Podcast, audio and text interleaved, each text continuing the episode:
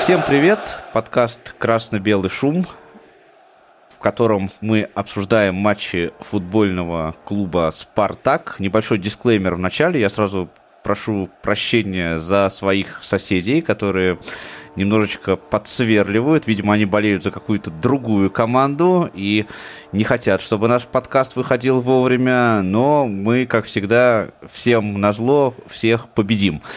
Павел Обиух, это я, и Алексей Золин здесь тоже это привет. Я, да, всем привет. А, поздравляем всех с победой долгожданной. Давненько «Спартак» нас не радовал. Вчера наш любимый клуб сыграл с Ростовом из Ростова и одержал победу 2-1 чему мы все, конечно, очень рады, но, тем не менее, есть несколько нюансов, которые сегодня мы обсудим в этом подкасте. Ну, во-первых, с чего я хочу начать? Как обычно, с игровой концепции. Э, знаешь, у меня есть такое ощущение иногда, что Абаскаль, он э, как-то пытается своих соперников путать все время. Вот этими э, постоянными э, перетрубациями в составе. Но вчера не то, чтобы была перетрубация, было несколько э, интересных моментов. Во-первых, э, схема как мне показалось, была больше похожа на 4-4-2, а, потому что Зиньковский, э, который обычно выполняет функции левого вингера, э, играл очень в такой оттяжке, то есть он играл довольно низко. А, второй момент – это Роман Зобнин, и очень многие вчера Э, удивлялись, что Роман играет на позиции правого защитника, а меня вот это совсем не удивило, потому что э, несколько лет назад э, Зобнин постоянно играл на этой позиции, и при э, схеме, которая была тогда, он вообще фактически был латералем, да, то есть он играл по всей Э, в общем-то, бровки. И Зобнин довольно выносливый футболист. Мне кажется, что э, ему эта роль подходит как раз очень хорошо, и он отыграл на этой позиции вчера прям круто. По поводу того, что Абаскаль всех хочет запутать и так далее. Во-первых, когда появился состав, пошли возмущения, где Соболев. А во-вторых, когда Абаскаль вышел к журналисту федерального канала или футбольного канала, уж не знаю, где нас показывали. А, его спросили, да, почему сегодня нет Соболя. Он сказал, потому что сегодня дождик. это, это, это, в общем, подожгло очень серьезно весь народ. Э, к счастью, на 15-й минуте все это быстренько закончилось. А, я имею в виду то, что подожгло. Да, и в этот момент, э, когда появился состав, я был на мероприятии, которое тоже проходило на стадионе, на открытии арене. А, провожали, выдавали свидетельство об окончании Академии 2006 году нашему спартаковскому а, выпуску, да, которых потом чествовали на, на самой арене. А, значит, и там находились э, тренеры нашей академии, не только. Сергей Юрьевич Родионов был. Вот тренер молодежного состава Вадим Юрьевич Романов, методист нашей академии, бывший тренер дубля Алексей Леонидович Лунин и Сергей Юрьевич Родионов. Пришел состав, я им показываю состав и говорю, как играть-то будем? Кто справа? Сначала в один голос сказали, что справа будет Зобнин. А потом вспомнили, что при Абаскале Зобнин там никогда не играл. То есть он выпускал туда Мозеса, правда, тоже на несколько минут матч с Локомотивом. Зобнин туда никогда не ставили, его ставил туда Каррера.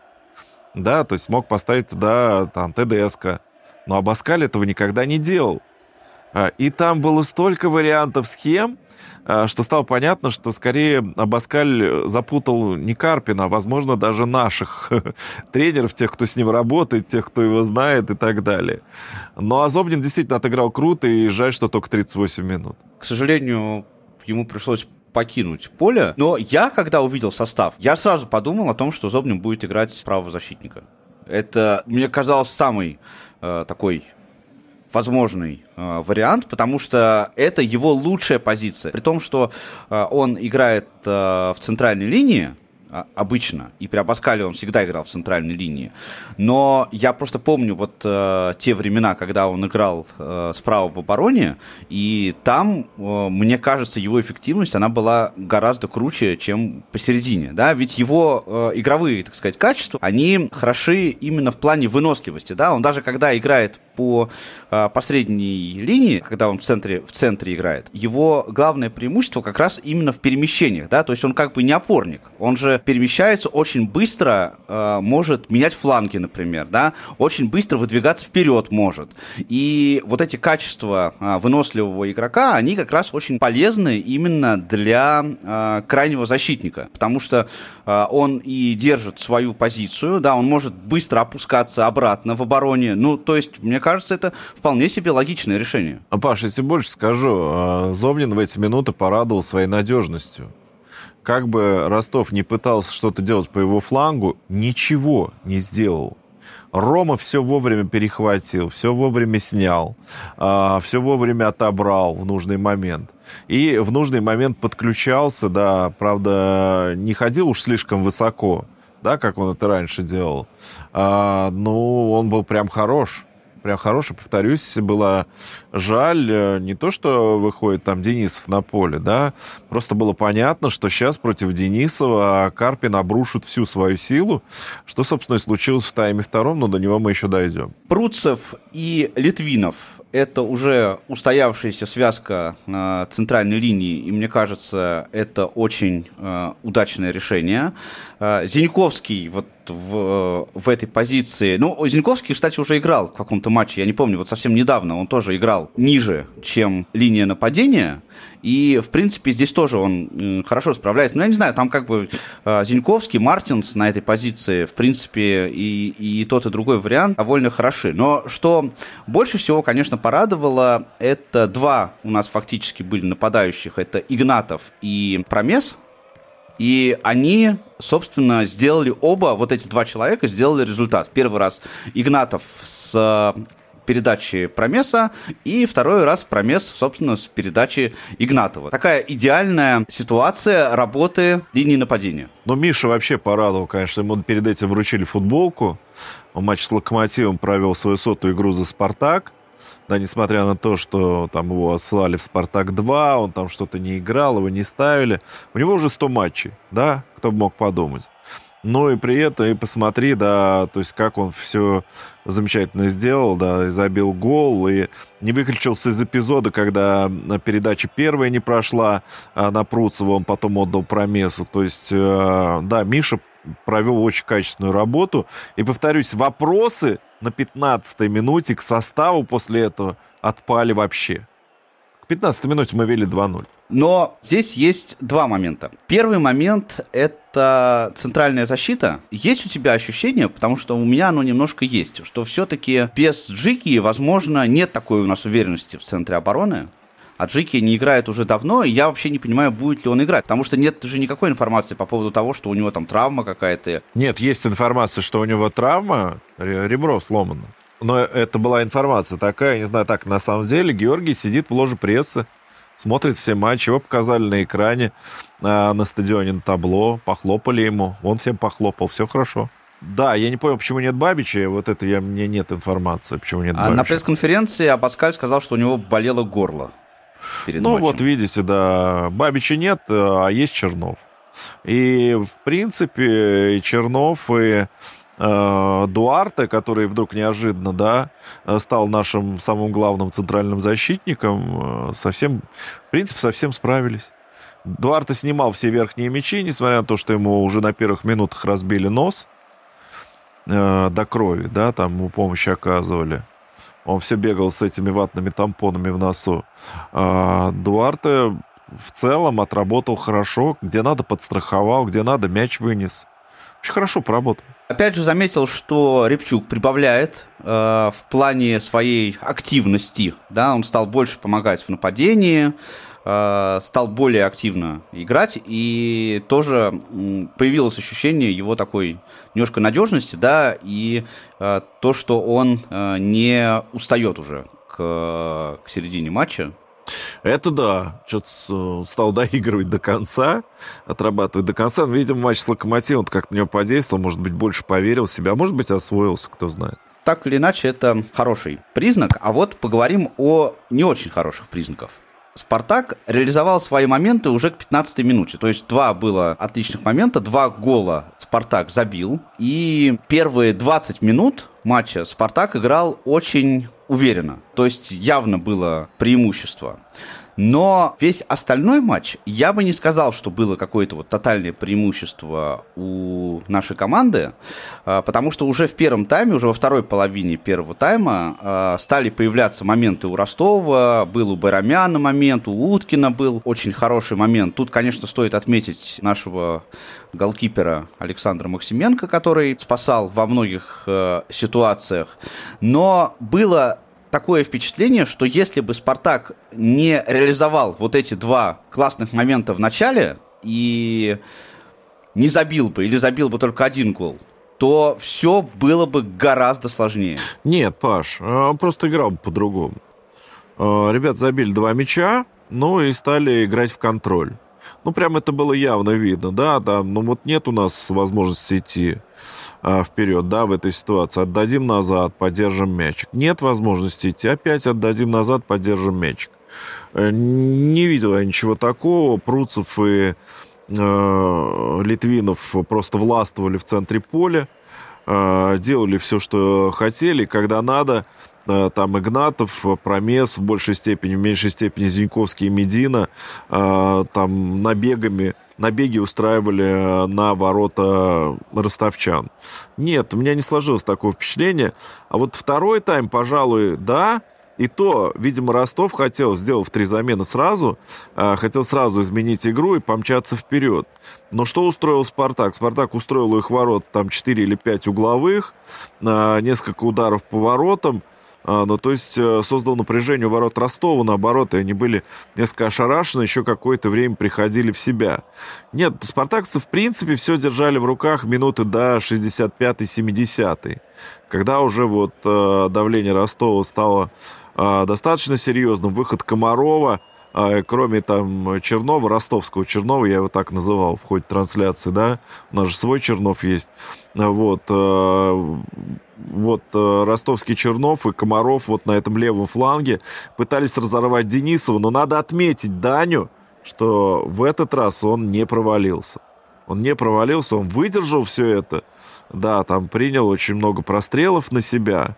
Но, конечно, стандарты у наших ворот создавали определенную напряженность. Это было. Денис тоже как-то от матча к матчу у него получается. В целом, я, конечно, думаю, что у него э, есть определенный прогресс, но иногда, конечно, это зрелище так себе. Вчера он сыграл хорошо, сыграли хуже другие у нас люди, которые вышли на замену. Например, э, Мозес, я не знаю, вот я в прошлый раз говорил о том, что после прошлого матча, что Мозес, возможно, это игрок ротации, потому что он выходит, когда во второй половине второго тайма у него что-то получается. Но вчера что-то у него опять не получалось, то есть до передачи он не добегал, точнее добегал до передач, да, но отдавал непонятно как, то есть э, эффективность у него была очень низкая. Есть, конечно, ощущение, что Мозес уже, ну, в общем, заканчивает потихонечку. Да не, ну я, я так сейчас считаю, что Витя не хочет играть в футбол. Но вот этот момент, конечно, это не его момент. Я не знаю, почему он в той ситуации поторопился.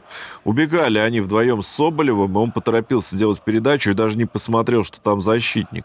Этот мяч может перехватить. Он сделал бы еще два шага, и я уверен, он по-другому распорядился мячом. Он, может быть, и выдал бы пас на Соболева. А, но совсем уже по-другому и уже точно. И сам мог там уже бить поворотом. А, ну, то есть понял бы, да, что в итоге надо делать. Но не сделал этого и устроил еще контратаку тем самым на наши ворота. Это непонятно, да, потому что обычно он эти ситуации завершает как надо, а, как было в матче против Нижнего Новгорода, а, который предыдущий мы выиграли, да, в чемпионате России. А, здесь что-то непонятное случилось. Надеюсь, это действительно случайность. Я думаю, что это тенденция. Я, честно говоря, думаю, что от Мозеса уже надо как-то Но видишь, но, но с Нижним Новгородом же он сделал эту передачу, да? Но вот. это, это же один раз, понимаешь, на 10 матчей. Ну, согласен, на 5.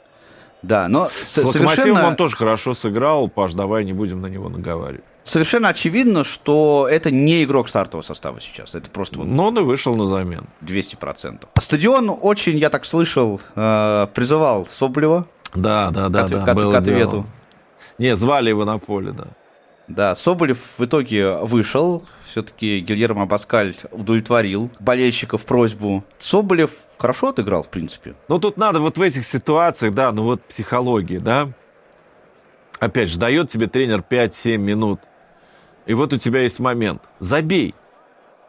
Забей гол. Покажи тренеру, что ты даже готов вот в эти 5-7 минут выходить, приносить пользу. Забей гол. Помоги команде. И в следующий раз он подумает, солнце сегодня на улице или дождик. Это такой вопрос, вот забей гол, понимаешь? Это же нам с так, а, высоты Паш, трибуны легко сказать, С высоты трибуны я с тобой согласен, но а, там вот, вот скажут мне, вот, Золин, вот приди, проведи эфир, да, откомментируй матч. Там, приди на 75-й минуте. Я приду и откомментирую. Да, последние 15 минут. Видел я до этого матч, не видел. Я же к нему готовился вместе со всеми, да? Я приду, да, и откомментирую, вот что смогу все последние минуты. У Соболева был момент. Да, выход к воротам, чуть-чуть под углом, подработал под левую, и пробил мимо ворот метров с восьми.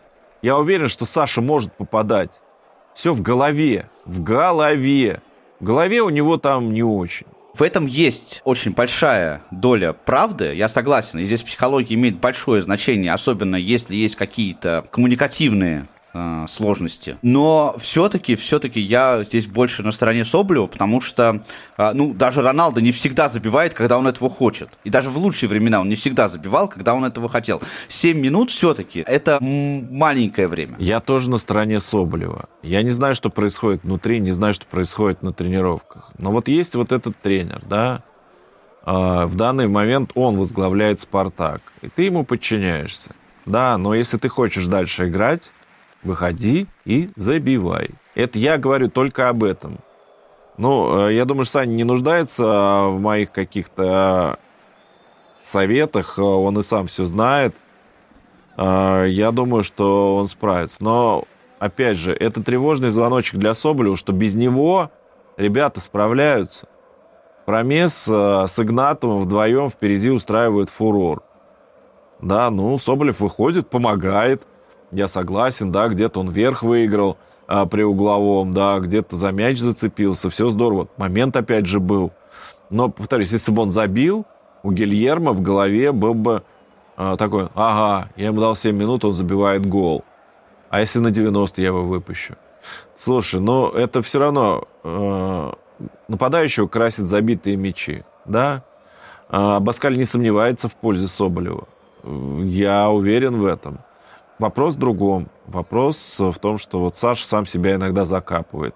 И опять же, забей он вчера мяч, а Баскаль бы несколько раз подумал, ставить Соболева дальше на игру или нет. И к тому же не было совершенно ощущения, что Соболев выходит отбывать номер, да, как это делает тот же Мозес. Он же старался. А тот же самый Игнатов, да, который не часто играет э, в первой линии, ну, у него тоже, понимаешь, от времени к вре- ко времени получается. Иногда вот он проводит классный матч, как вчера, а иногда он проводит не классный матч. И много ошибается, и даже э, получает карточки. Ну, Паш, кто, кто не ошибается?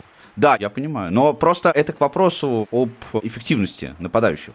У нас единственный, кто в линии нападения действительно выглядит круто, это Промес. Несмотря даже на то, что он э, сейчас забивает не так много, как хотелось бы, ну, вчера, правда, забил, конечно, молодец, но что мне нравится прям, он в нападении занимает любое пространство, которое у него есть. Играет он слева, отлично, он не мешает центральному нападающему. Вчера они вдвоем играли впереди, да, он занимает все пространство, которое у него есть, там фланг, полуфланг, вот это все, да, везде готов подключиться. Это прям, конечно, Промес топчик у нас. Промес почувствовал себя лидером, и это вот каким-то образом его окрылило. И вот, пожалуйста, человек э, в порядке, и команда в порядке. Добивается результата. Мы договорились, что в турнирную таблицу мы не смотрим. Да, а, тем не смысл? менее, прошел первый круг, 15 матчей, половина сезона, считай. А, да. позади прошла. Так и да? Есть, да. Давай, может быть, отметим, а, что больше всего понравилось нам в этом участке и что, может быть, нам больше всего не понравилось. Я не знаю, я, наверное, ничего нового сказать не смогу. Наверное, мне больше всего понравилось то, что а, довольно часто я вижу, что у команды реально есть желание побеждать. Часто парни выходят на поле с горящими глазами и с э, реальным желанием играть. Как это было вчера, как это было в матче с Локомотивом, где они в десятером играли. Кстати, между прочим, забыл сказать, есть у меня такая заметка, но забыл про это. А, первый же гол Спартак опять в десятером забил. Да, да, да. А, да. В, это, в этот момент у нас кто-то у нас, по-моему, Дуарте, да? Да, Дуарте был за пределами поля. Так что вот это наша с тобой гипотеза о том, что, может быть, Спартаку начинать матч в десятером, давать фору сопернику, она имеет место, наверное. Да, да, наверное, да, наверное так. Ну что по первому кругу можно сказать? Э, запомнилась победа над Динамо крупная, да? Но это было в Кубке. Э, в чемпионате победы давались в большей степени натужно. А не победы как-то и вспоминать не хочется. Надеюсь, Спартак избежит вот этих вот ошибок и потери очков на ровном месте. Подкосило нас поражение в матче с Уралом почему-то, хотя должно было встряхнуть, да. А, Урал после этого выиграть не может никак. А, мы приносим радость э, каким-то болельщикам других команд. Пора уже приносить радость своим. Вот, наверное, что можно сказать. Что мне не понравилось, это то, что у нас нет глобального прогресса. То есть Спартак команда, которая может показать в какой-то игре реальный класс, отличный футбол, э, сделать красивую победу, а в каких-то матчах совершает совершенно непонятные ошибки, э, необъяснимые даже порою, да, как это было в матче с тем же Уралом, как это было в матче с э, Факелом. И вот в этой связи к сожалению, ничего не изменилось. Ничего.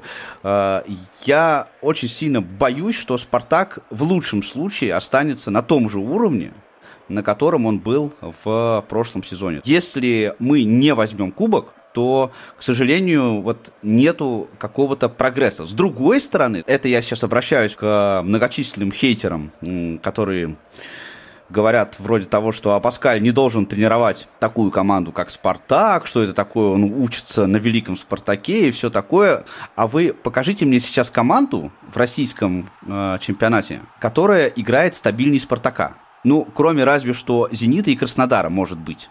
Кроме Частично, Краснодара, да? я бы так сказал. Зенит все-таки восстановится. Я думаю, Зенит э, встанет на рельсы. Нету ни одной команды, которая бы играла сейчас стабильнее, чем играет Спартак. Ни одной. Я бы еще одну вещь сказал, Паш. Ну, а Абаскаль, да, вот, кроме всего прочего, вот вчера была тяжелая игра для него, да? А, как ты говоришь, много хейта у него. Давно команда не выигрывала. А, но вот до матча и после матча, повторюсь, да, проходила, проходил выпускной вечер 2006 года Академии Спартака. Проходил на стадионе. И после матча Абаскаль, во-первых, отпустил четверых воспитанников Академии из основного состава «Спартака», и не то чтобы заставил, а в том числе порекомендовал им пойти туда на выпускной вечер, чтобы сказать свои слова, да. Пришел Саня Максименко после такой тяжелой игры, а пришел Руслан Литвинов, пришел Миша Игнатов, то есть э, люди, которые не последнюю роль в победе сыграли. Ну и вместе с ними Макс Лайкин пришел, 2003 года рождения, Макс не играл. Вот, сказали ребятам добрые слова, пофотографировались с ними, с тренерами пообщались. А потом пришел Абаскаль. Сам пришел после матча, да, порезал торт, сказал какие-то слова, пообщался с Досаевым, с его женой, с тренерами пообщался, сфотографировался с ребятами, с родителями. То есть человек живет футболом и живет Спартаком. Но у него какие-то есть методы работы, вопросы возникают там, там либо к тем, кто его приглашал, да, либо к тем, кто ему такой кредит доверия выписал, а, либо надо просто подождать конца сезона. Э, я с тобой абсолютно согласен. То есть Абаскаль точно совершенно должен работать до конца сезона. Это просто даже не должно обсуждаться. Я надеюсь, что это и не обсуждается в руководстве клуба. Да, опять же, приведу пример с э, Микелем Артета. Болельщики Арсенала 4 года ждали, пока Артета разберется, что к чему. Абаскаль пока что у нас вот только второй год заканчивается его работы. Так что э, все еще возможно, я считаю. Следующий матч Спартак проведет через две недели. У нас сейчас пауза на сборной. Мне так смешно всегда об этом говорить. Пауза на сборной. Еще с Кубой играем, ты что? С Кубой? Куба далеко, Куба рядом, как пелось в известной песне. Это, Куба это мега соперник. Да, Если бы в бейсбол мы играли, да, был бы мега соперник. С Балтикой в следующий раз Спартак играет. Будет 25 ноября. ноября. Да. У Балтики уже в этом круге мы выигрывали. Ну, мы теперь совсем будем по второму разу играть. Э, интересная команда, которая, я считаю, не по концепции по своей находится внизу турнирной таблицы.